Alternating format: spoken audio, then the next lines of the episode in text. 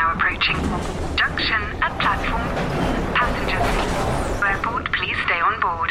Next stop, road station. iOS helps you control which apps you share your exact location with. There's more to iPhone. When you're ready to pop the question, the last thing you want to do is second guess the ring. At Bluenile.com, you can design a one of a kind ring with the ease and convenience of shopping online. Choose your diamond and setting. When you find the one, you'll get it delivered right to your door. Go to Bluenile.com and use promo code LISTEN to get $50 off your purchase of $500 or more. That's code LISTEN at Bluenile.com for $50 off your purchase.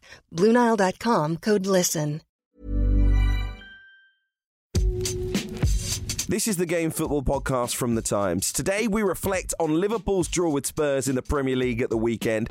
Is the title race now over? We'll also talk about style versus substance after Jurgen Klopp's comments about Antonio Conte's approach. Uh, we'll also be talking about the bottom of the league. Of course, we will. Everton and Leicester are on the agenda.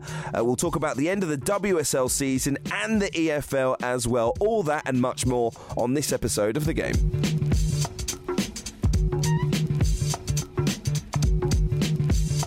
Hello again, welcome back to the game. I'm Hugh Woozencroft alongside the two Toms this week. Tom Roddy and Tom Clarke are here to look back at what was another, I think every weekend at the moment is pretty eventful in the Premier League, so I don't know why I keep saying it. Um, but we did have a big game, one that was earmarked for a long time as a potential title decider. That took the focus on Saturday night. Spurs holding Liverpool to a one all draw at Anfield. That's a result that really wasn't a big help for either side. Liverpool three points behind Manchester City, who thrashed Newcastle at the top of the table. Both teams have three games left to play.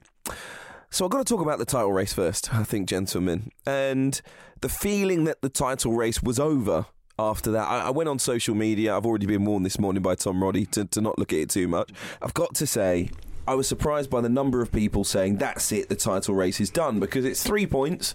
The goal difference before Manchester City scored five anyway was quite tight, and ultimately they still, either way, I think needed to lose a game, Manchester City, and we are still in that position, although there's a game down. So, are you either of you in the camp that that meant that result meant the title race was over? Well, can we we need to stop here and well, make the point that um, we are all members of the media and citizens of the UK, so we're of course supporting Liverpool. we're of course supporting Liverpool in the title race. Um, I, I think, I think, um, I think it's. I've, I've thought it's over for a little while because even if a Liverpool didn't slip up against Tottenham, and the reason for that is because um, I think the slight difference between the two teams has played out in the way it um, the way it has done because Man City are far more suited to a Premier League um, run in with the way they control games, and Liverpool's style, I think, is that slightly more suited to a cup competition, um, the chaos of a cup competition, and and City have the control of a, a league title, and with both of them three games remaining, um, I don't see City slipping up anywhere really. What do you think, Mr. Clarke? Well, I've been pushing the whole Liverpool going to win the title, not because I'm a Liverpool fan. I think uh, any regular listeners will know that I'm actually slightly biased toward Manchester City because of where I grew up. But I just think that City might have one slip in them still. And, you know, we live in a world of extremes, and the title race was so close going into this weekend that when it then shifts by three points, it's oh, it's all over again. Actually, if we were going into a title race with three games left, with three points between them, we'd all be getting very excited. And I, Tom makes a good point about City and how they control games, and it was remarkable watching, you know, against a pretty good Newcastle side, how they just went through the gears from two 0 and it ends up being 5 0. Like that, they're probably the only team that really does that. When Liverpool win 5 0, it's like a blitz, whereas City, it feels like a kind of mechanical grinding down of the opposition. There was a period, I think, where it flashed up that Newcastle hadn't made a single successful pass in about seven minutes, yeah. and City had made 108 or something yeah, yeah. ridiculous.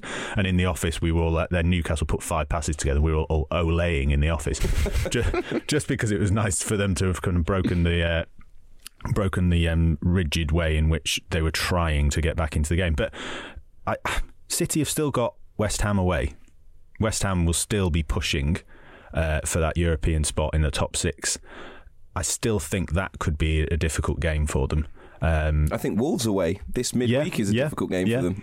I'm trying to pick out that kind of thing to The one game. Yeah, that one game, that one moment, and I wonder whether that might be it. A lot of people said, "Oh, Newcastle are playing well," but as Tom mentioned, City at home is a pretty uh, dominating uh, and a scary proposition. But I do wonder whether those away games. So I, I've I've said for a long time that I think it's going to be a tight race, and I've backed Liverpool for a long time, so I'm going to stick to it now. We got our answer as well, though, didn't we? Because uh, we all wondered how City would respond to going out of the Champions League, and I mean, I this is a different, totally different subject, but I've been quite disappointed by Newcastle really um, lately in the way they played against Liverpool, played against City. But we got our response in how into how that City would respond, and um, it's funny seeing Guardiola asked about it afterwards, and th- this is what you know. What did you expect? He went slightly uh, Tony Montana style with the old scattergun at, at everyone in the way that he kind of responded with you know all the pundits, all the media, all the press. Um, it shouldn't have been a surprise. Uh, uh, maybe Guardiola. This is something that I, I picked up on last week, and I tweeted about it. The reaction to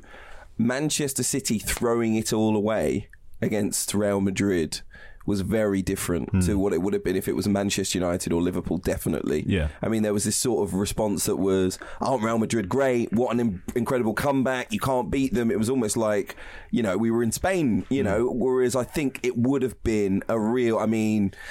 Manchester United and Liverpool would have been hung, drawn, and quartered if they, if they'd have done that. I mean, a good Manchester United back in the day because of the size of the clubs, because of the number of fans of the clubs. Hmm. I think there was a perception that Manchester City's fan base maybe isn't as big, it's not as important. I mean, I I actually found the sort of the, the way that that match was pored over at the end. It did lead to.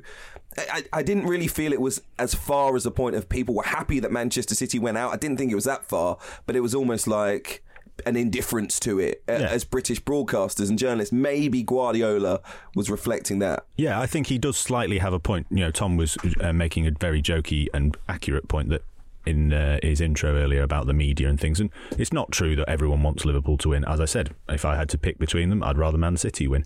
But there is something about City and probably their rise to prominence with all the money um, and the backing that they've had in recent in recent seasons and signing all the players and then having Pep Guardiola. It, it does feel like if Liverpool were to win it and were to win, and when they win trophies, the admiration is greater than it is for City. And that's another thing. Again, we're kind of talking about City beating Newcastle in this very uh, rudimentary type way. That's incredibly impressive to come back from that and produce that kind of a performance and win 5 0 at home when a lot of people were wondering, oh, is it going to affect them? Kyle Walker's injured, all these kind of stuff if Manchester City go on to win the title this year and hold off this Liverpool side, that's one of the great title wins of all time.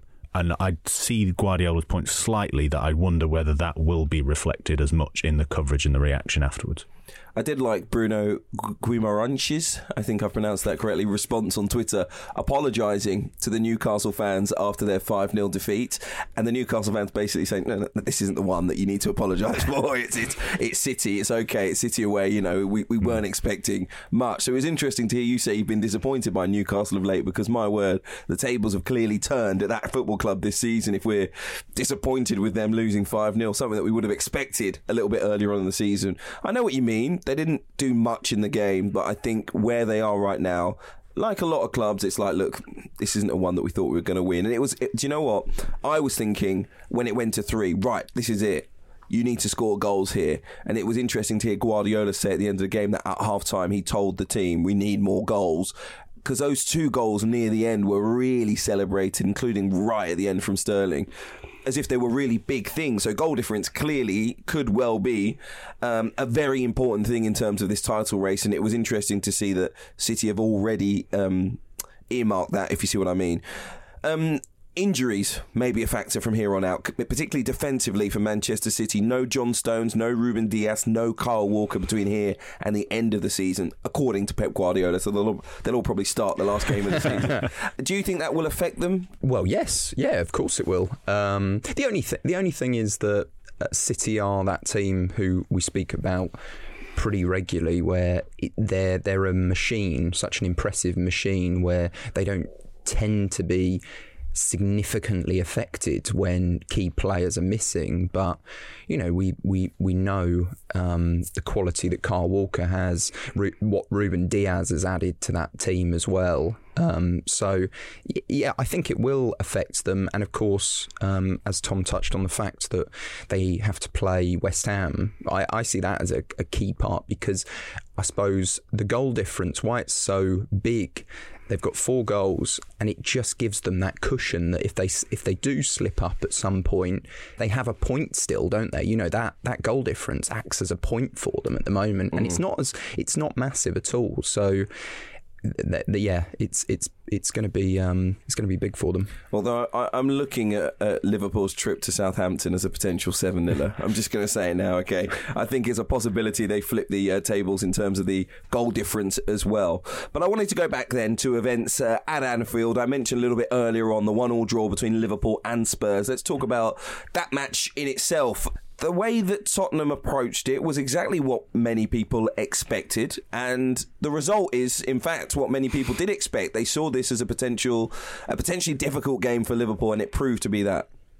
Yeah, yeah, well, it, it did. Um, and wh- why would you approach it any differently? I mean, they are. We've been talking all season about how City and Liverpool. There is a huge gulf between City and Liverpool and the other teams in the division. Um, and the task of the task of each game is to get points from it. Use do it the best way you can, and Antonio Antonio Conte found that way. Um, I mean, Klopp said after the game, uh, he referenced the Atletico Madrid, the way they played in that European Cup game, and uh, said it's not, you know, this isn't my style playing in this in this uh, yeah in this style. Mm. Um, but Conte's not been there a hell of a long time. He's not been able to get the players in he wants. He's he's one of the best at, at at finding ways to get points um, and adapting and being versatile. And it's funny because you know Jurgen Klopp's first game in charge of Liverpool seven years ago, 2015, was against Tottenham at White Hart Lane, and we saw we slightly saw the style of of how they're going, how they were always going to play this heavy pressing, but was looking back. One of one of my colleagues from that game wrote that Liverpool were a team of a goalkeeper and 10 James Milners. that gives you a slight indication about, and of course, that was the year where Tottenham were going for the Premier League title. Mm. So, one of the leading teams above, far above Liverpool in the table. So, what was the purpose? The purpose was to get a point out of that game to to indicate the style you were going to play, which was there, but also to get a point, to have a good start. Conte's just done the same thing. Jurgen Klopp asked about Spurs defending, said, I'm sorry, I'm the wrong person to ask about this because I don't like this kind of football. But that's my personal problem. I think they are world class and I think they should do more for the game. And he actually referenced the low percentage of possession that Spurs had as well. Do you think he's right? Should Spurs do more for the game? I mean, any regular listener knows where I'm going on this. Absolute nonsense. I mean, we don't need to dwell on this too much. I really like Jurgen Klopp, and he's been fantastic for neutrals in the Premier League. But this is a frustrated man talking a bit of rubbish mm. after a game. Let's be honest. His Liverpool team did very similar to Man City at City. Scored their two chances out of three shots on target, maybe, and then kicked the crap out of City for the rest of the game in order to take a point.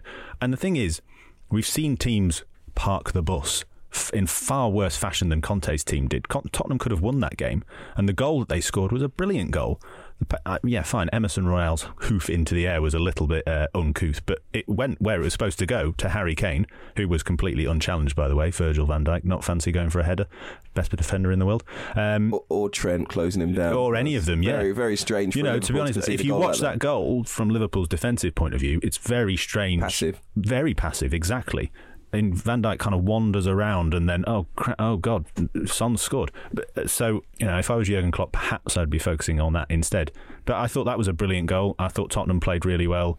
You know, and as Paul Joyce has written this morning in his piece of analysis, this in, you know Liverpool are only getting better. We're talking about them adding stars like Luis Diaz, strengthening the squad, this ain't going to be the first time that someone does this to them at Anfield. It, it isn't the first time, and it will not be the last. So Klopp needs to kind of get it out of his system and work out how they're going to beat them because it, it was a little bit one dimensional as well, wasn't it? We've also got stats in the paper this morning talking about how many crosses that were put in. Mm. It did feel a little bit like the uh, slightly more attractive version of give it to Trent, stick it in the mixer.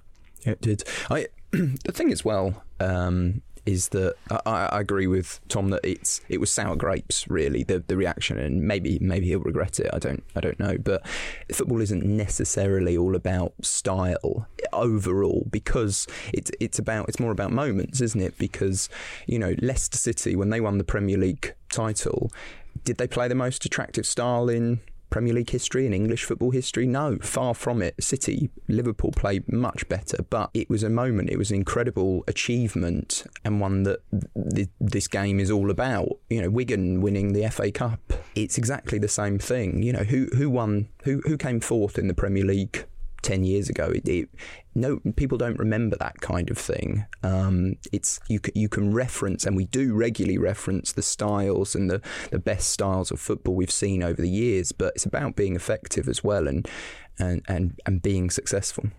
Antonio Conte has lost just one of his six games against Liverpool in the Premier League.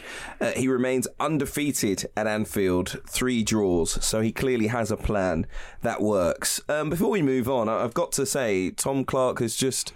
You've just unfurled a, a sweet treat. On I the, have. uh, is I there any particular reason why? Well, this is another regular listeners will know. We've had this a few times before, haven't we? Cupcake Gate, Hugh. You know, Cupcake Gate. Cupcake Gate. Yeah. Not easy to say. It's not, but I did all right, didn't I? Yeah. Did very well. Could have been worse. I'm not going to say it again. but we're heading into the part of the show where we're going to talk about the other games. And then there's a chance we might mention Brighton picking up a big win this weekend. Mm-hmm. Very impressive win against a team that I've decided we're not allowed to mention. And when I say we, I mean you, Hugh Okay. Woozencroft. We're not. You're not allowed to mention them. You've said they've had their worst moment. And I know that I didn't. I've not. I'm not, I've never bought you a cake before, no. but I have today. But you only get it if you manage to make it all the way through the show without mentioning this team that play maybe in red sometimes. Okay. And this is I've mentioned them once already. you have, and I let that slide because Okay. it was in context. But I'm gonna, you know, just it's got a lovely little. It says "I love you" it does. in the colours of that team that you're not allowed to mention. right, okay. But you only get it if we make it through this segment without you talking about them. Okay? okay. He looks really keen for the cupcake. I'll try. I think it looks delicious, and I do love a cupcake, unlike you. So um, I haven't forgotten when I bought you one and you threw it back in my face. But anyway, we'll talk about that some other time. And, and uh, look, it was a good time for you to, to get that out, in fact, because with a certain ex player from the unmentionable football club at the weekend on Twitter, um, I went over this substance versus style argument with a certain Gary Neville. Um, and I think you've already answered it. Trophies versus that prag- you know a pragmatic style with trophies versus no trophies but a beautiful style and i think we both said we would rather the style i don't know if that's because i'm a supporter of said red club and i've had lots of success previously Arteta's doing well though. Arteta's doing well. and because i've had lots of success previously maybe i don't mind as much not having more future success this is really tough we know where you're going. There, We're That's- talking about this club without without mentioning Yeah, yeah, them. That's, that's not part cheating. of it. That's almost cheating. I'd say. so well what you told me not to mention them No, so- so uh, but your broad point is you're going to tee you're going to tee me up to say that I I don't care, kick the crap out of them, you know, waste So, time. Yeah, that's it. So you, you, you. Yeah, no, I your mean- club. Yeah. You would rather see them try and play the right way in inverted no, commas. no, win win things. Oh, you want to win things. Yeah, because win games. Because I, you know, I've, I've, I think probably slightly. If you're a fan of a team in the lower leagues, then probably your answer is going to be slightly different. As much as you know, pass it out from the back, stylish football is you know really becoming a factor in all leagues at all levels. I think ultimately you want to win things. You know, we had the Cowley brothers in charge. They won two leagues, the conference and then League Two. The style of football wasn't the best in terms of being attractive. We'd often like waste time we every game you'd be like, what time, what point's the goalkeeper going to go down, pretending he's pulled a hamstring, so that we can have a little regroup. You know, they were one of the first managers in the lower leagues to do that. But we loved it because they won two league titles and we got up to League One. And then, you know, we started playing more attractive football, and a lot of the fans were going, "Hoof it, get it wrong." so I think slightly, if you're a fan of f- uh, teams in the lower league, your answer's going to be different. But I like to think, regardless, I'm a guy who thinks football's about winning. But also, it's about d- the the definition. I mean, trophies, yeah, but success as well, because you know we we talk about the bottom of the table and Everton, and you look at what has happened there, and Frank Lampard going in there. In the first few weeks, he played, tried to play really nice football, attractive football, and they got stuffed. And they adopt a pragmatic approach, and it looks like right now it looks like they're going to stay in the Premier League, which for Everton isn't a success, isn't what they, their objective is in any Premier League season, but at this moment in time, and for Frank Lampard and for Everton, that is success. Yeah, I, I would just say, Tom, you made me think um, about another point about what is success. I guess for teams like my own Lincoln City, who are now in League One, probably as high as you know, we'd love a crack at the Championship, but that the the gulf is is huge. Success for us now is probably being a really successful, sustainable team with a successful model, business model, if you like. And I think what a lot of teams further down the pyramid are finding that that model comes with playing stylish football. Because if you do that, then top sides or young players will come and join you. And then you can be the club that either has young players on loan from top clubs because they're like, oh, they play the right way. You, you 18 year old attacking winger can go and play there. Or you pick up academy talent who know that they're going to come and play stylish football for two years and then get the two million pound move to a championship club. So perhaps I need to modernise my thinking on what success is because maybe stylish football does come into it a little bit more. Okay, all right. Just wanted your answer on that. I'll try not to mention that team as we move through the podcast. Erik Ten Hag plays nice football, doesn't he? he plays lovely football. I think this is Tom Roddy making a late claim to steal steal the cupcake. He wants the he wants the cupcake. This is unbelievable. Right now, it's a challenge. Let's talk about the bottom. Tom, you mentioned it a few moments ago. Everton. They've won away in a top flight match for the first time in 15 games since beating Brighton back in August in what was their third game of the season, actually. Frank Lampard's side ending a run of seven consecutive away defeats. They leapfrog Burnley who were comfortably beaten by Aston Villa. Leeds drop into the relegation zone after defeat at Arsenal. Let's talk about Everton first, though, because they beat Leicester away from home. Um, and they go to Watford on Wednesday night. If they win that game and they make it three consecutive wins, are they safe? Yes, I think so. And again, this is me just, you know, everyone knows we make predictions on this podcast. I said Everton would just be safe. I think Tom alluded to it there.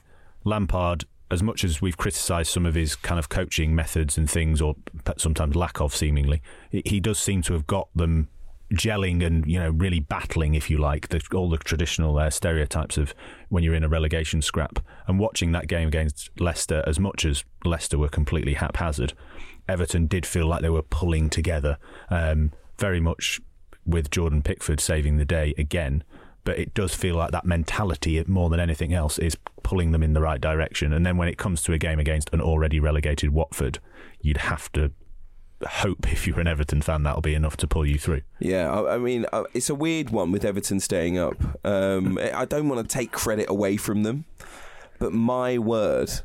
I feel like the games that they've got their points in against the bigger teams, mm. I mean, have been gifts. I mean, I, I, like, I, it's a weird one because you looked at the fixtures, didn't you? Yeah. Think, Oh, I almost said it. You nearly said it. I could see you. I was, I was, looking at you going, don't do it, man. Don't do it. That team. Aside from the Northwest that plays in red, um, handed them a victory. Yeah. Then you're looking at Chelsea like, yeah. they've got to beat Everton. Come on. And uh, they were awful. I mean, they were awful. They give, I say, give Everton a win. Everton did what you'd expect a side battling for their mm. lives to do.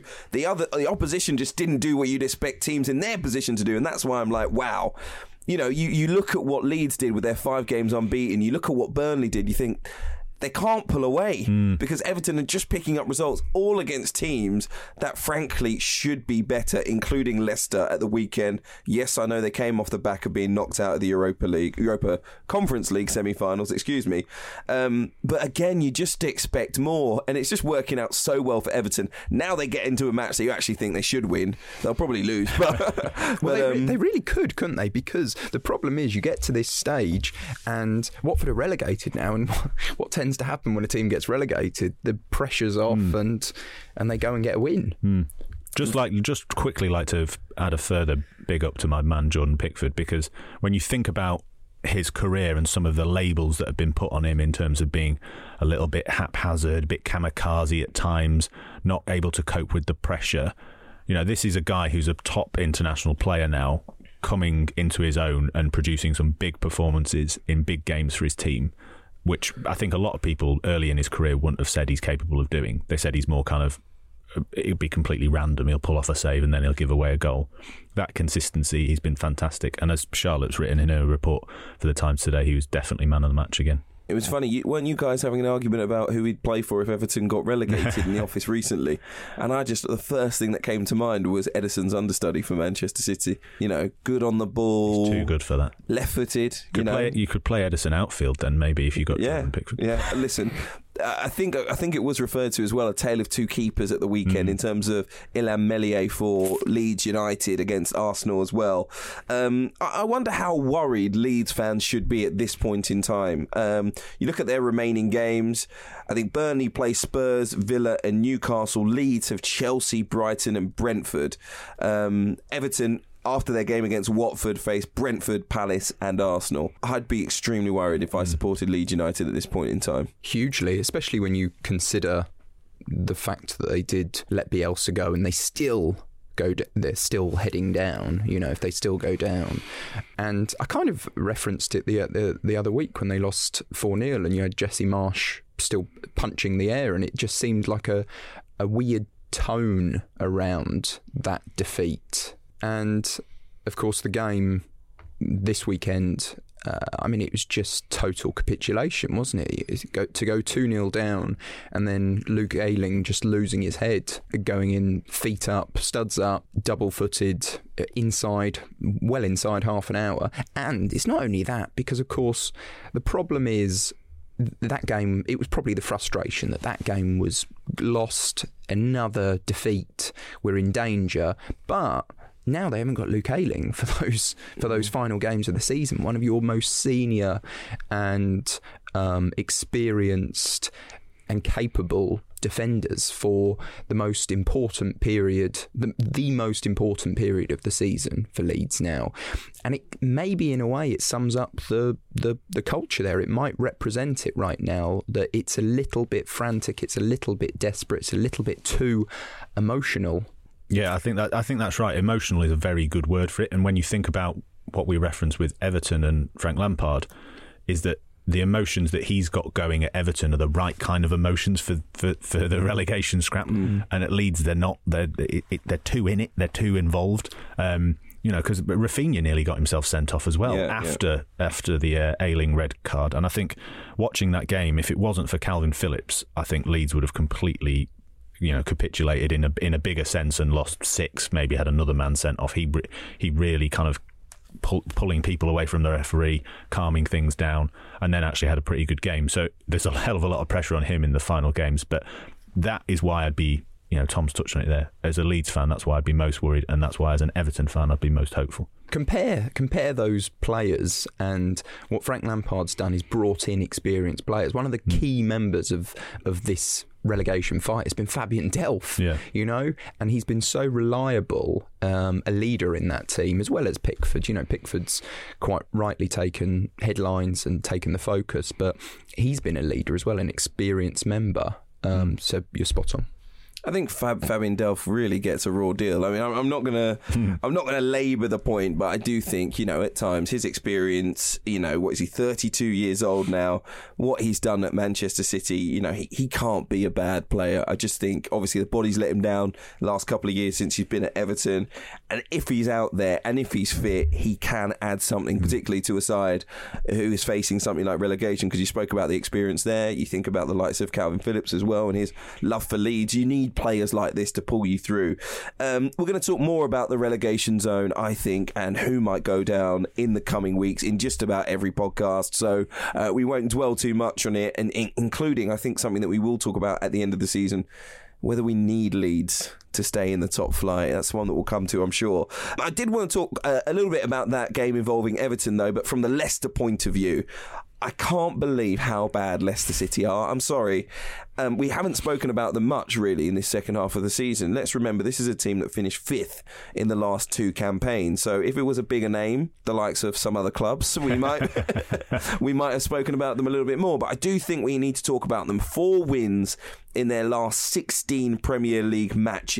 I know they've been affected by injuries, but none of their summer signings from last year really have added much to their squad. And those players, four or five of them, were brought to add depth to help with the European campaign. I know they've got to a semi final in the Conference League. But Brendan Rodgers, their manager, hasn't found a tactical solution to any of their problems for me. He's been speaking for weeks, in fact, since the early part of the season, about a squad overhaul. But I actually think at some point you've got to talk about the manager as well. One of the key things set pieces. I mean, they've conceded more than anyone else. He was asked about it at the end of the game. They conceded another one. As a coach, those are the sorts of things that you just have to start getting right after a period of time. Yeah, the set pieces thing is remarkable. We've referenced it before uh, on the show. It, as you say, Rodgers is asked about it nearly every pre-match and post-match press conference.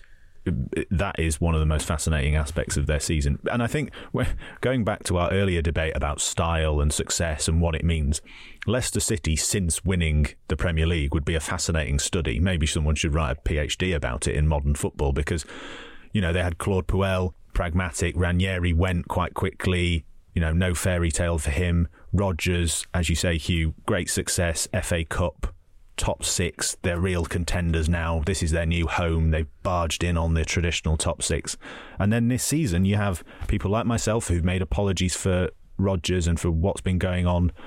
Lots of injuries, yes. But you get to this point in the season and you watch them. And I was watching that game, and as you alluded to with Everton being perhaps fortunate to face them, it looks so directionless in terms of tactics, in terms of players, in terms of what's going on. You talk about their play, you know, will they keep be able to keep Tielemans now in the summer? You'd probably say probably not. They've got a lot of talented players still there, though. James Maddison, Harvey Barnes, you know, some really impressive players. Fofana when he comes back and he's fit. They've also got incredible experience. So the idea that they're down there where they are in the table. 14th. Yeah, it- 42 points from 34 Yeah, games. it's, it's mad. They're in that kind of bracket of teams that we're not talking about in relegation because they're just above it and they have been for a while, so they've never been part of the conversation. But if they finish just above, then I, yeah, it, it's a strange one. I, I'm still going to stick with Rodgers because? I think what he, he he deserves, and partly as a neutral, I'd be fascinated to see what happens. But I do think start of the season he'll be under huge pressure if he stays. See, it's interesting you speak about Leicester City as some sort of PhD case study because, because, Well, they are becoming that for me. because if they are the club that they purported to be and wanted to be, they would sack their manager, who- Well, yes, whoever, whoever it is, True. Given this season. Um, because it isn't like we had a few injuries and we dropped from fifth to, to you know ninth or tenth. You know they're fourteenth. If they finish fourteenth or fifteenth, Yeah. I know we all respect Brendan Rodgers and we expect his achievements there and we think he's a very good coach, but you would expect a club that has spoken about wanting to be in Europe and wanting to achieve great things and wanting to attract great players and extend the stadium and all of this stuff to say that's not good enough. Yeah. And I mean, if you look at the ta- if looking again at the table, you have Leicester and Southampton next to them, and uh, reports this weekend that Ralph Hasenhüttl could be leaving the club in the summer. And we were talking about it um, yesterday in the office, and that's a classic kind of mutual consent type thing. I.e., we've both had a run, nothing terrible has happened. We've had some highs, we've had some lows, and you could make that case for Rodgers and Leicester as well, because then the teams above them, Brentford are the new boys, Newcastle have just changed manager, Villa have just changed manager, Palace, Patrick Vieira is a contender for manager of the season. So Southampton and Leicester, if Southampton are making changes, Leicester fans could be thinking the same. I think this is the most. This has been the most disappointing period of the season with Leicester because, as Tom said, I, I kind of up until now, I, I could make excuses really easily for them, but there's just not been the performances that you expect from the depth there. Because I mean, even even with excuses, with Vardy being injured, for example, when Patson Daka came in, I was told he, he, we have found like the replica of Jamie Vardy. He is he is the exact replica, but it's not really. You know, he scores he scores the other day, but it's not. It's just not worked out in that way. They look like a team who have given themselves excuses, really. And I agree. I would stick with Rodgers because of what he's shown in the past at Leicester because of what he's done and because if he gets the transfer the, the, the, problem is if he gets this overhaul in the summer and then ends up getting sacked a few weeks into the season mm it's a similar case of what we talk about with Everton all the time, where you give all the power and all the decisions to this one person, and then they're gone. I guess that's why it could be a really fascinating. I'm going back to the PhD thing, yeah. case study, though. If they kept him and if they did that overhaul that Tom's talking about, you would expect. I mean, obviously, if they then find themselves bottom after ten games, then the decision is obvious. But yeah. if they found themselves in mid-table, having had this incredibly poor season, then again it becomes the the non-Everton thing of where you're allowed to be 13th, 14th again, with the idea that by the end of the season, you're about 8th or 9th, and then next season, you're then ready to kick on again and finish 5th. That, that's where it could be the fascinating case study in terms of modern football. Having a young manager still who's incredibly successful already in his career, giving them that time on the basis that we'll be a Premier League club that's fine. It's an interesting one. I think by by the time we get to Christmas, we'll be having the uh, who do Leicester think they are argument about well, the size the point, of the club. Isn't it? That, that they could be the the mid table club. They could they could veer between being yeah. different clubs. It's that pressure to be that that point you say, Hugh. What are you? It's to be that that thing every season. So mm. if if a team says we're a team that finishes in the top six every season, West Ham are going to have a similar challenge as well in the summer. Are we going to be that team again? Because they've done incredibly well under Moyes to stay up there again, even with just one striker, Michail Antonio. So they've got that challenge. Will they accept dropping down to tenth for a season? Who knows? Right. Well, we'll leave it there. Up next, we'll be talking about Voldemort FC and their huge defeat to Brighton this weekend. Stay with us on the game. Remember, if you're enjoying it, like us, rate us, leave us a review. Make sure you're subscribed. So, up next on the game, we've got to talk about events at the Amex between Brighton and the name, which I cannot mention, team from the north of England. Correct. Well done as, as, as, accurately as I could describe them without getting into any trouble. Yep. So all the praise here is going to Graham Potter's side. It is all about Brighton, their biggest ever top flight win at their, can you guess it, 356th attempt. Wow. And it had all the hallmarks of a typical Brighton win that we've come to expect under uh, Graham Potter. Not every single week, but when Brighton are on it, when they are playing at their best, we know that they can produce football like this. When it all clicks, Tom, Clarke, they are a fantastic side. They really are. And, you know, we've talked about them before. Hugh, you in particular, have talked about them not taking their chances um, and scoring enough goals. Well, here, here they really did do that not just the kind of one-on-one chances, but goals from the edge of the box. They were finding the target, finding the bottom corner, and and they are they are they are really enjoyable to watch. And it's great to watch it when they click because it feels like a kind of momentum thing of when they get that second goal, you feel like they're really in the groove then. But but they're a fascinating team to think about in some of those narratives that we were talking about before in terms of Leicester, Southampton, you know, where they go now, because I think this was the season where we were kind of going, okay, well, what can Potter do? Can he push them on a level? And I feel like he has. They're now up to the mid table standards. And now you have to wonder, are they happy with that? Is that, is that where they go from here? Because the, the thing is, when you watch them, you feel like there's more to come. You feel like there's more mm. to hmm. come from Potter. You feel like there's more to come from some of those players in that team. And you also look at them and think, as you've said, Hugh, if you added a striker, mm. if you added a, you know, maybe ball playing defender, then they could go up again. So they're really fascinating now when it comes to the end of the season when they get these big wins because now they're not they're not the new boys on the block who get this win and it's one of the most famous famous days in the history of Brighton. Yes, it is but it's also, as you say, becoming a little bit expected now, and that ratchets up the pressure a little bit. I think you've got to give them credit for the way they've responded as well. They've had a couple of bad patches of form Hmm. between mid-February and mid-March. They lost six games in a row. They've now got four wins in their last six games. Those against Arsenal, Tottenham, Wolves.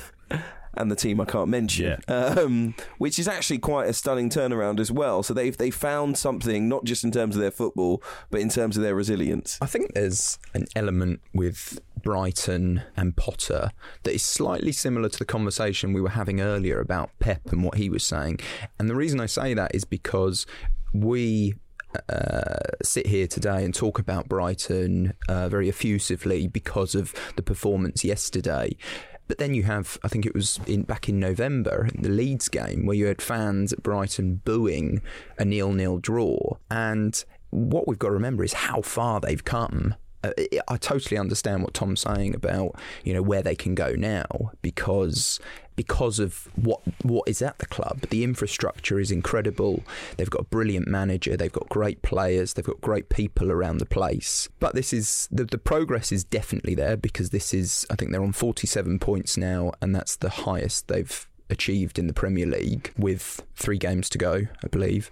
And as you say, it's the potential that's there. And it, do you know what I found really interesting about um, listening to the players after the game the other day was that you had Pascal Gross say about Potter. He always looks for weaknesses in the the opponent. That's the game plan every week is the weakness in the opponent, and and maybe that's an obvious thing, and it happens everywhere. But Brighton are one of those teams who you kind of sometimes think, well, they play the same way. They try and play the same way week in, week out. And sometimes it works, sometimes it doesn't. They're missing a striker. And I know I'm slightly, because of covering Chelsea, my mind centres around them quite often. Uh, but watching Brighton, I think they're they're slightly similar in a way to how Chelsea were last year, where you didn't have this out and out striker, but you find ways where th- there is danger to the opposition in every single aspect of that team. I mean, that third goal came from Robert Sanchez uh, hitting a perfect ball out from the back, and it was quite controversial when Matty Ryan got dropped and Robert Sanchez comes in. Hitting a perfect ball out from the back. Cucurella, the summer signing, who's been amazing, scores a fantastic goal. Trossard is now joint top scorer. He's playing wing back for that game. You know, Solly March on the other side. It, they're, they're such a dangerous team now, and they're just they're they're brilliant to watch, and, and I hope they go on to do the things that we've said they can do. Rumours last week. We didn't address them on the game podcast. We don't we don't always like to talk about rumours, but since we're talking about Brighton, if Antonio Conte were to be lured away mm-hmm. from Spurs by Paris Saint Germain, Graham Potter, club's preferred preference to, to replace him. I mean, I, I don't necessarily want to talk about Potter to Spurs, but do you expect there to be? I mean, we spoke about Leicester a little bit mm. earlier on. Do you expect there to be clubs interested in Graham Potter this summer? Yeah, definitely. I think, and but and that's normal. But he he seems to be at ease with that, and Brighton seem to be quite at ease with that. But I think that will also come into the conversation this summer, whether it's about Potter or whether it's about some of those players. You know, because we've talked about it before very briefly when he scored an excellent goal against Arsenal. But Trossard, for me, is a player that could move on to a club, the kind of, kind of top six club in a similar kind of Diogo Jota type move. Yves Bissouma as well has got to be on the radar, to use that favourite transfer deadline day term. Um, Sanchez as well has had a fantastic season. So that will be another interesting factor because you talk about, say, a club like Southampton, say, who've been very popular and at times have been praised for their great performances, for the way they approach the game, for how entertaining they can be, for how they take on big teams in in a very uh, positive way at times. But then they've had points where they've lost Sadio Mane, um, uh, Tadic, managers, including Pochettino in the past. So Brighton are at that point now where it, it could go one of two ways if they lost, say, Potter and a few players, or if they kept Potter and added some players. That, so that's that's what's the really fascinating part of their story now. The the thing with Potter, um, and I'll say this, and tomorrow you tomorrow you better Tottenham- say it. It's a podcast. and t- tomorrow Tottenham will probably announce him as manager. But the thing with, with Potter is that his idea isn't to go into a club and build for a couple of years and, and move on. What he did at Ostersund's building them, and then he comes over to Swansea. The plan there was always to to make them uh, into a Premier League, is doing what he's doing at Brighton, essentially, mm. to, to bring them back to that level again. And he planned to stay there for a long time. And even right on the very last day before he did decide to join Brighton, even then, I think Swansea thought they were going to keep him because of that very reason. I, I think he's someone who commits to a project, um, and I don't think it'll be easy to to pull him away from it. We will see what the future holds for both Brighton uh, and Graham Potter, but an excellent win this weekend over one of the Premier League's worst sides of late. Oh, oh, that I'm going to have to send that to the cupcake adjudication panel. Actually, what? that was what?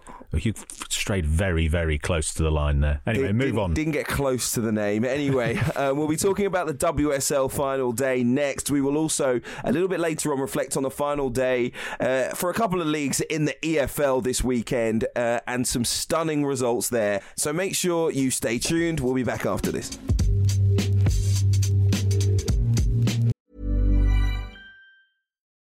VoiceOver describes what's happening on your iPhone screen. VoiceOver on, settings. So you can navigate it just by listening. Books, contacts, calendar, double tap to open. Breakfast with Anna from 10 to 11. And get on with your day. Accessibility. There's more to iPhone. It's that time of the year.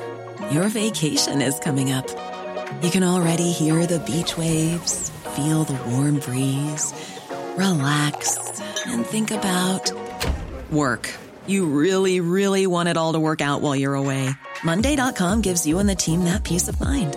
When all work is on one platform and everyone's in sync, things just flow wherever you are. Tap the banner to go to Monday.com.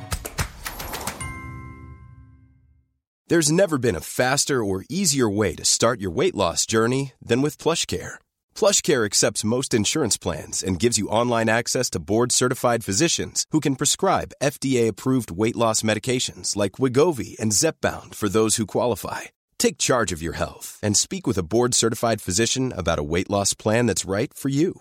Get started today at plushcare.com slash weight loss. That's plushcare.com slash weight loss. plushcare.com slash weight loss.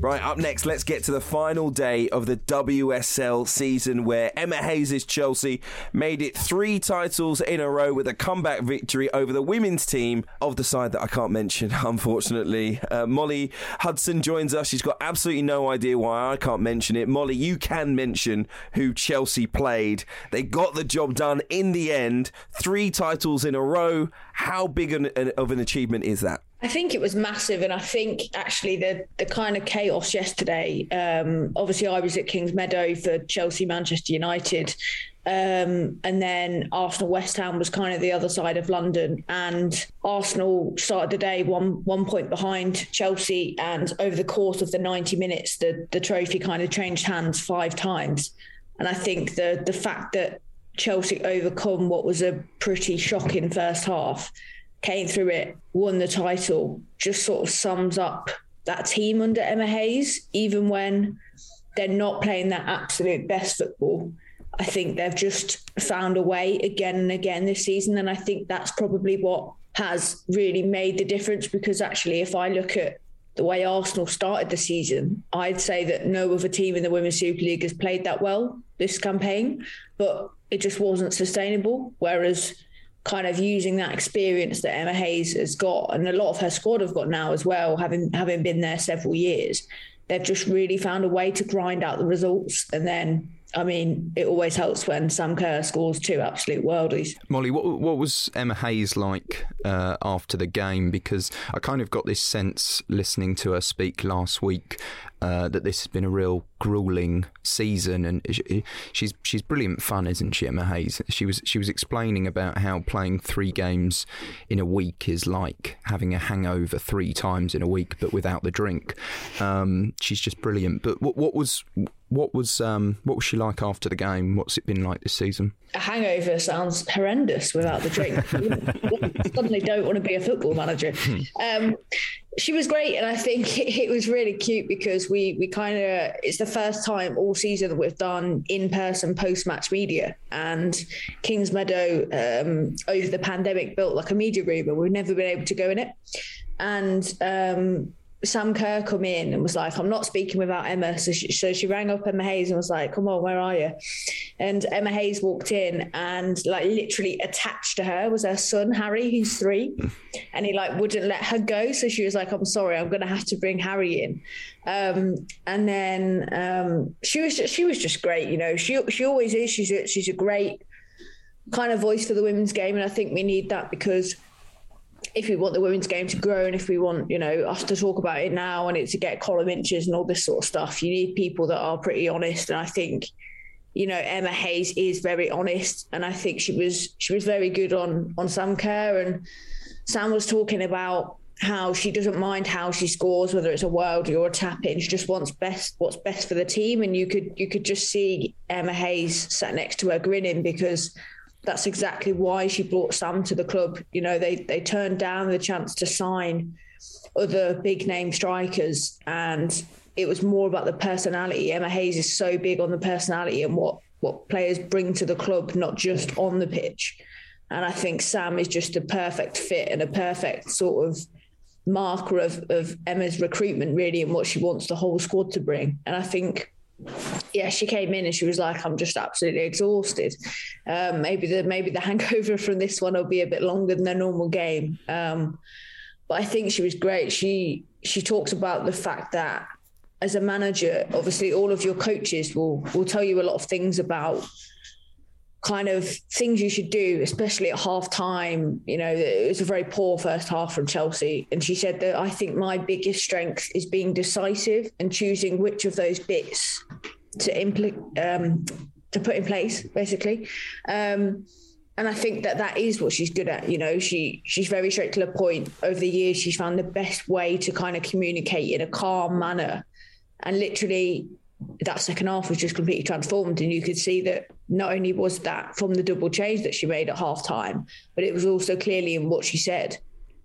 Molly, in your piece, um, you say that Hayes puts this as kind of her proudest trophy because of the difficulties that Chelsea have had this season. Where, where do you rank it in terms of her achievements? Yeah, I think it's right up there, and I think it's probably just because so many key players have been out. Um, you know, Frank, Fran Kirby was there um, yesterday, come out and, you know, in their leggings, obviously not still not part of the the match day squad with this ongoing fatigue issue that she has. You know, so many sort of players throughout the season have, have kind of been ruled out for various bits. And that's without even talking about the, you know, ongoing ownership problems. And Chelsea, you know, were, were really badly affected by that. The women's team, it, it was I, I, remember speaking to the press officer and she kept laughing and saying, I think they're doing it every day we have a game. So I think the day that Abramovich was sanctioned, um, Chelsea women were playing live on Sky Sports. Um, so I think, I think for that reason, it has to be right up there. And I think also just for how competitive the league is this season. I think we've seen so many clubs, not just the top three, but other teams that have really impressed, whether that's Tottenham or West Ham, and I think the fact that they've managed to stay consistent while also dealing with all of this other stuff is probably a biggest kind of testament to the work that Emma Hayes has done with that squad. And I think for that reason, it, it has to be right up there. And I think, especially if they can obviously win the FA Cup next week, I think you have to look at this as a real era of dominance for that team because it, it kind of goes forgotten because of COVID that they actually won the domestic treble last season because obviously they only won the FA Cup in December because it was delayed because of the pandemic. But you know, if they if they win the, the treble last season and the double this season, I mean that's that's pretty remarkable with how good the competition now is that it is in the Women's Super League. It's interesting you mentioned the strength of the competition in the WSL there, Molly. Um, I, I do have a couple of questions on it. Firstly, though, I know you've referred to it, Arsenal. They did play very well this season. They fell short in the end, but they did help to make this title race into something pretty special. How much credit do they and their manager deserve? Yeah, massively. And I think I, I, read something this morning that they, I think, in in the kind of league table compared to last season on points per game, they're of the big clubs, they're the one that have made the biggest leap um, in terms of what they did last season. And I think Jonas Eidevall, the, the manager, has come in and played a massive part of that. He's really changed the way they play. They're a lot, I suppose, a lot more direct now, but also without losing the, the typical Arsenal way that we all associate with with any kind of Arsenal team playing. And I think it's it's been quite a nice hybrid because I think at times last season people kind of found out how to get around Arsenal under Joe Montemurro. And I think speaking to the players and speaking to Jonas, you definitely get the the impression that this is the start of a project. And I don't think a lot of people at Arsenal thought they'd get this close. You know, they were they were only one point behind Chelsea, and I think that probably exceeded expectations um, in terms of what they could do this season. I mean, they were they, they lost to Birmingham, mm, who were relegated, and if they hadn't have lost that game, they would have won the league and, and been invincible. Um, so the margins are so small at the top of the game now, with with it being so competitive. And yeah, I, I think it'll be interesting to see if obviously Miedema stays or not. I think mm. she she she mentioned yesterday. Obviously, I wasn't at the game, but I, I listened to her BBC interview, and she talked about the fact that you know again she hasn't won a trophy this season, and you can completely understand where she's coming from. You know, she's one of the very best in the world and she wants to be winning trophies. But my caveat to that personally, which is maybe a bit controversial, is I don't think she's been that great this season.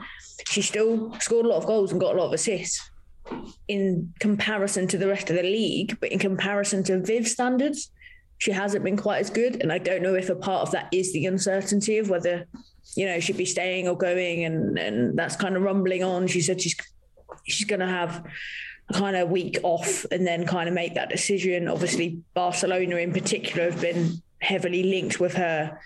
Um, so yeah, I think it, it, just needs clarifying because if she does leave, obviously, how do you replace mm. Miedema? You know, how do you replace the the record goal scorer in the WSL? It's not going to be easy. But on the other hand, if she is going to go, you just want to know as soon as possible so that you can start trying to figure that out, I think. Just finally, Molly, recently, a few days ago, it was mentioned how many extra viewers the WSL has got. I think over 15 million already, and they're watching for much longer in previous years as well. I think that came from Sky Sports in terms of their live TV coverage. Um, it was an important season for um, eyes being on the WSL, um, but it was a two horse race in terms of that title in the end. What more do you think the WSL needs to add for me, and maybe you can answer this, it's important that there is a stronger Manchester City for sure, and their City rivals need to be stronger too. Yeah, I think Man City actually ended the season arguably in better form than any other team. And I think they just got, you know, they were incredibly unlucky that the makeup of their team was more or less the entire Team GB squad and they basically just started the season absolutely knackered. And a lot of them picked up injuries and it just really really affected the start of their season. I think at one point they had 11 players out and, and a lot of those were key players.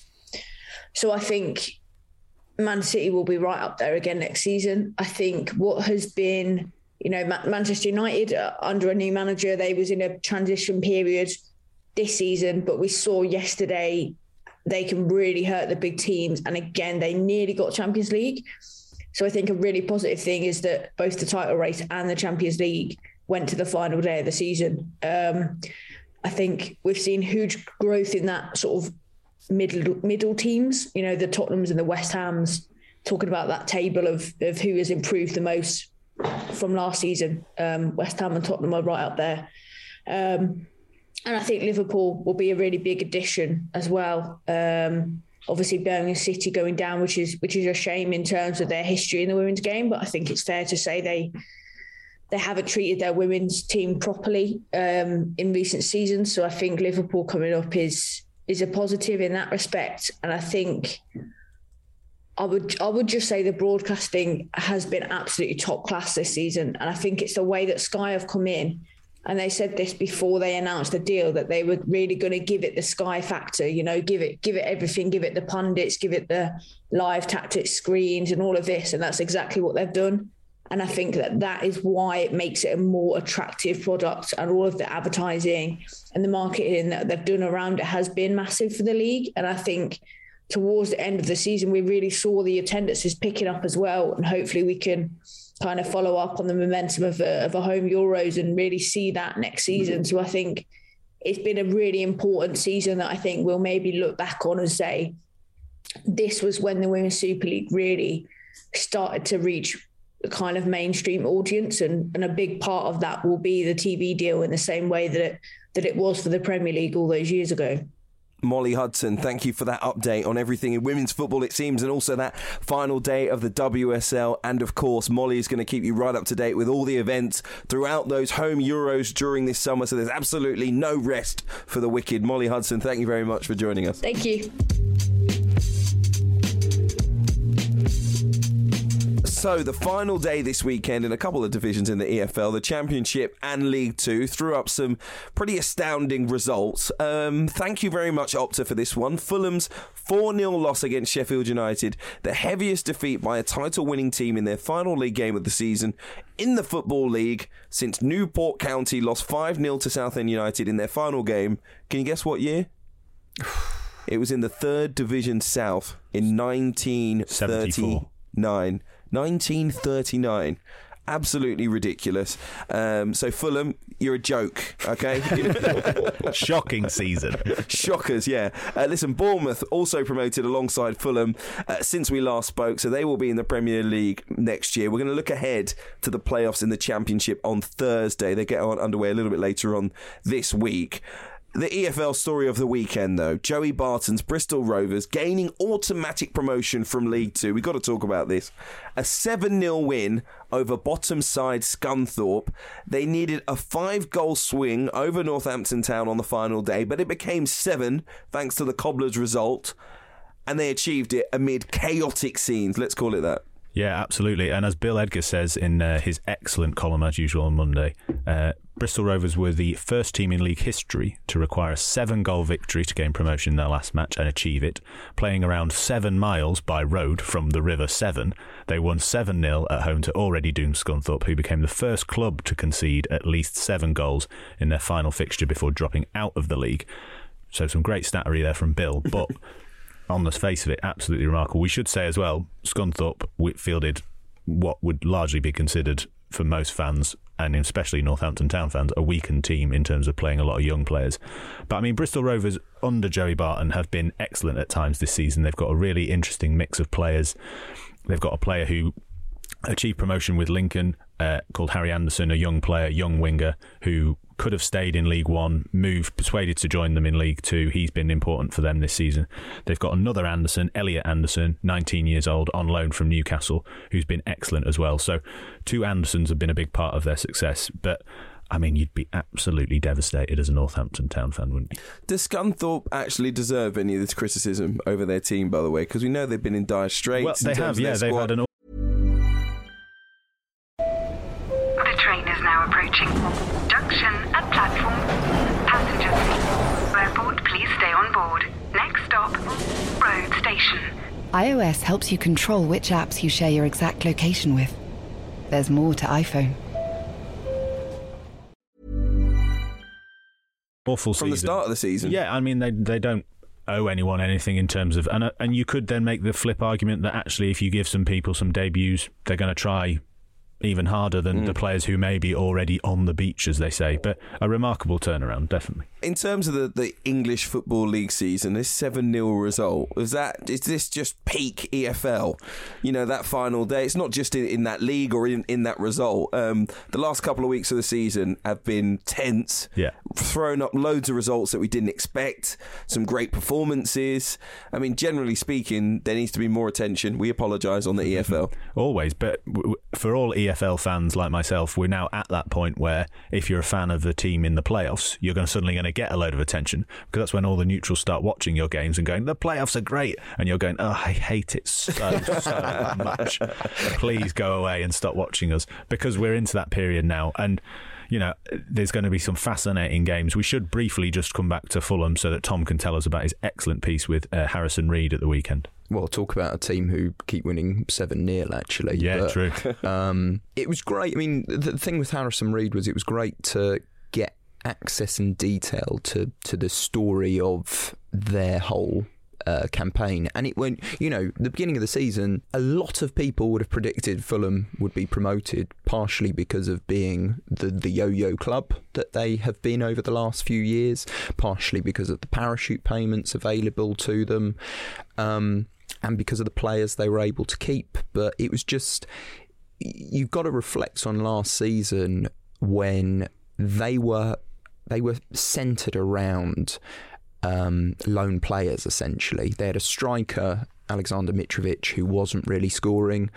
Um, asked Harrison Reed about the summer and the possibility because there was the possibility of him leaving last year and you could just tell from his reaction how terrified they were that he was going to be going um, and you can see why because uh, top record scorer in the championship now with 43 goals and you know he backs him to have a great season this year in the Premier League third attempt 27 years old off the back of this season Harrison Reed thinks he can do it. But what I feel like with Fulham is that they are now made up for this season of a group that have a point to prove. Um, and they're not. We'll, we'll see what business they do in the summer, but I don't think they'll do the whole big loan group again. But Marco Silva has a point to prove in the Premier League. Alexander Mitrovic has a point to prove in the Premier League. A load of those players do too. The thing that I would say about Fulham is, I mean, the teams that have come into the Premier League and stayed up recently and done well um, in their first year have brought a different style of football, something that we're not expecting from what would traditionally be considered an EFL side. Sheffield United had something very different under Wilder, of course, Leeds United, Marcelo Bielsa, and Brentford, Thomas Frank. You know, they've all presented really great tactical football sides in their first year back in the Premier League. I think there is something that you that is different about getting out of the Championship to staying in the Premier League, and it is definitely a footballing um, conundrum, if you see what I mean, a tactical conundrum. Do you think this is for both of you that Fulham can answer those questions this time around in the Premier League? It's not just for me about players, because you know we look at the, those other sides. I mean, some of them didn't do much in terms of recruitment. It was a style that kept them in. Maybe, but I, I think the the difference is that you know you mentioned Sheffield United and then you have Brentford as well. I think the difference sometimes is that teams, uh, um, Reading when they first went up, they sort of ride the crest of a wave. To be honest, and you you're complementing a good style of play with a lack of pressure. And I think that's been the issue for Norwich and Fulham over the last few years, and Watford as well in a in a very different way. Is that the pressure on on them is the accusation of being a yo-yo club. Mm. We cannot go down. Whereas the likes of Brentford coming up, they think everyone expects us to go down. You know, we we spoke to Thomas Frank at the very beginning of the season before it all kicked off, and he said, "How many of you tip, are tipping us to go down?" And I think that was what they had on their side. This there wasn't any pressure on them in any way. Yeah, I mean, Fulham have that pressure. I think maybe what will help them is the experience of having some of those players and the manager having gone through the new team, new boys in the Premier League before. And in terms of that kind of badge that Brentford were put on, you think we're going to go down. For someone like Mitrovic, you think I'm not going to score goals. And that's as good a motivation as you can get. But in terms of the how Silva has kind of done this at Fulham. Like, what what was the most telling thing that Harrison Reed told you in terms of the insight of to what the season's success has been built on? There were t- two aspects in a way. One is probably off the pitch, and one is on the pitch. Um, and and off the pitch was actually his his consistency. And I don't know whether he's uh, talking about. Um, Scott Parker as the, as the previous. You you sort of assume sometimes that the comparison is there, but he was just talking about his consistency, the highs and the lows. He was always the the same person, and he described him as a as a genuine happy person consistently. And that may seem, you know, your local landlord might be able to manage Fulham, then you might assume. but then put that together with the the tactics because it was really the, the probably the most fascinating part uh, from what he told me was his role in the team which was, you know, he was usually a number eight, but he was playing number six a lot this season, and he was he was explaining how Marco Silva had addressed his his positioning on the pitch and how even just the slightest steps and movements he makes could open up and allow for an attack for Fulham. And he said sometimes we would play a game and I would barely touch the ball and he would be absolutely buzzing for him. He'd be over the moon and just, you know, slapping on the back, this sort of thing just because of the little movements he had on the pitch that opened it up for the rest of the team. So I suppose that kind of the t- the two elements there of of being a guy that you have faith in, a guy that you want to play for, and also a guy who tactically is is perfect for them and has shown them them that the changes he is making are effective. We're going to see if Fulham can do it next year in the Premier League. Going to be an interesting one to keep an eye on. Something else for you to keep an eye on David Stockdale, the Wycombe Wanderers goalkeeper, um, pretty much the player of the League One playoffs so far. They are through, finishing sixth in the league, knocking out third place MK Dons. It is all because he came on the game podcast. I am sure of it. He's on his way to Wembley. I'll probably be there watching him as well. So make sure you check out part one now. Part two is coming very, very soon. And on Thursday, we'll be looking ahead to the championship playoffs as well. So can't wait for that one. Wait, hold on a minute. It's the end of the podcast. Okay, fine. You've I'm done just, it. Tom, yeah. what do you reckon? Adjudication panel? I did it. I did it. I'm a generous person. I did it. Yeah. Where's go. my cupcake? Goes to him. I love you, Hugh Woozencroft. Uh, do you know what? I was about to say, Are you going to tell me that you love me? And you said it immediately. Well, thank you. Thank you. I know you hate cupcakes as well, so I'm going to enjoy this one. Uh, it's extra special. Thank you, guys. Let me just hold this aloft. I, I hope avid listeners uh, reference the amount of times that, that you. United. Oh my God! Now I'm done. You're allowed to say it. Yes. I hope they count how many times they were actually referenced without being named. That would be. That would Still, be. He, he, he, did it, and that's. that's I think I dropped in a couple of really good ones that were just you almost didn't even notice them as well. So if you want to listen back to the podcast and and see if you can count up as many times, you can tweet me at Hugh Woozencroft. I'm sure we can discuss it there. Thank you very much for listening. In the meantime, we'll be back with you on Thursday. Remember, for more award-winning journalism from the Times and the Sunday Times, make sure you're subscribed. You can download the Times app as well. Check it all out at thetimes.co.uk forward slash the game.